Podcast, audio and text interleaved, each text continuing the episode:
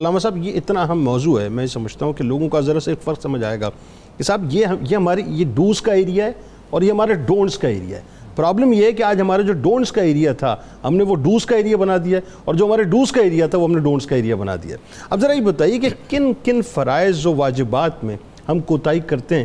One by one micro level پہ لوگوں کو سمجھائیں تاکہ سمجھ آئے کہ ہم غلطیاں کہاں کر رہے ہیں۔ بسم اللہ الرحمن الرحیم۔ پہلی بات تو یہ ہے کہ بنیادی جو فرائض ہیں مسلمان ہونے کے بعد جس میں نماز ہے، روزہ ہے، حج ہے، زکوٰۃ ہے، جو بڑے بڑے فرائض ہیں، ایک تو ہے نماز ہی نہ پڑھنا سرے سے۔ یہ بھی فرض میں کوتاہی ہے۔ روزہ چھوڑ دینا، یہ بھی فرض میں کوتاہی ہے۔ زکوٰۃ ادا نہ کرنا، یہ بھی کوتاہی ہے۔ حج فرض ہونے کے باوجود ادا نہ کرنا۔ اب ان کے اندر بھی بہت سارے فرائض ہیں۔ مثلا نماز کے اپنے فرائض ہیں کہ نماز پڑھنے کے اندر جب آپ نماز کے لیے شروع کرتے ہیں قیام پہلے تکبیر تحریمہ ہے پھر قیام ہے پھر رکوع ہے پھر سجود ہیں۔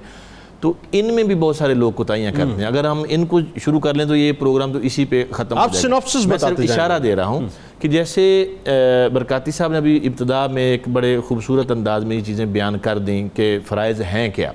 اب ان میں ہم کوتاہی کیسے کرتے ہیں؟ ہماری نظر میں نعوذ باللہ اہمیت کم ہو جاتی ہے نا اپنے کام میں لگے نماز کا وقت گزر گیا ٹھیک ہے؟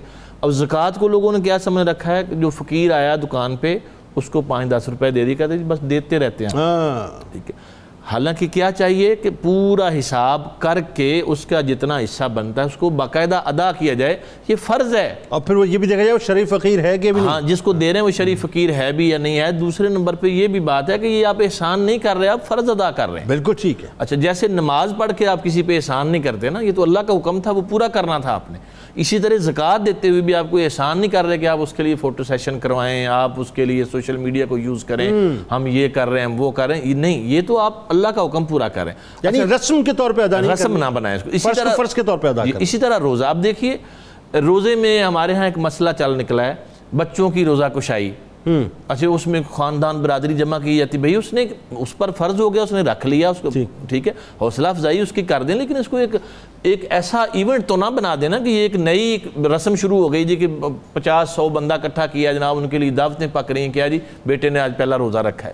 اس کی حوصلہ افزائی کرنے کے اور طریقے بھی اچھے طریقے سے بھی ہو سکتے ہیں لیکن اچھا اس کا نقصان ہی ہے وہی بات ہے کہ قطع کلام کی معذرت جب ایسا ہوتا ہے تو پھر احساس کمتری جنم یہی میں بات کرنے لگا تھا۔ اب ایک امیر آدمی ہے اس نے دو چار سو پانچ سو بندے اکٹھے کر کے ان کو جناب دعوت کھلا دیجیے میرے بیٹے نے آج پہلا روزہ رکھا ہے۔ اب غریب آدمی جو نہیں کر سکتا بچہ اس کا بھی روزہ رکھتا ہے۔ ٹھیک۔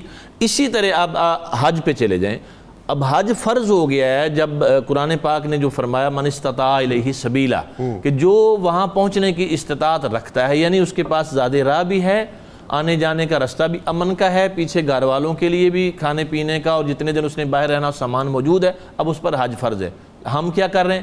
جی ابھی تو ریٹائرمنٹ لینی ہے اس کے بعد حج پہ جائیں گے۔ جبکہ حج فرض ہو چکا ہے۔ ٹھیک ہے ابھی بیٹی کی شادی کرنی ہے تب حج پہ جائیں گے ابھی مکان بنانا ہے تب حج پہ جائیں گے بنا لیں پہلے ابھی گاڑی لینی ہے۔ پھر حج پہ جائیں گے تو یہ بہت بڑی کتائی ہے فرض میں۔ یہ اس حالت میں اگر بندہ مر گیا تو وہ فرض کا تارک ہو کے مرا ہے اس پر فرض ہو گیا تھا حج۔ تو اسی سال جس سال اس کو اس کے پاس وسائل آ گئے اسی سال اس پہ حج فرض ہے۔ اب جتنی تاخیر کرتا جائے گا اتنے اس کے گناہ بڑھتے جائیں گے۔ یعنی اگر اس کو میں اس طرح سے اور سمجھوں ایک تاخیر کی جو بات آپ فرما رہے ہیں یہ تو ظاہر بہت میکرو لیول پہ بات ہے۔ نماز تو ہم پانچ وقت ادا کر رہے ہیں نا۔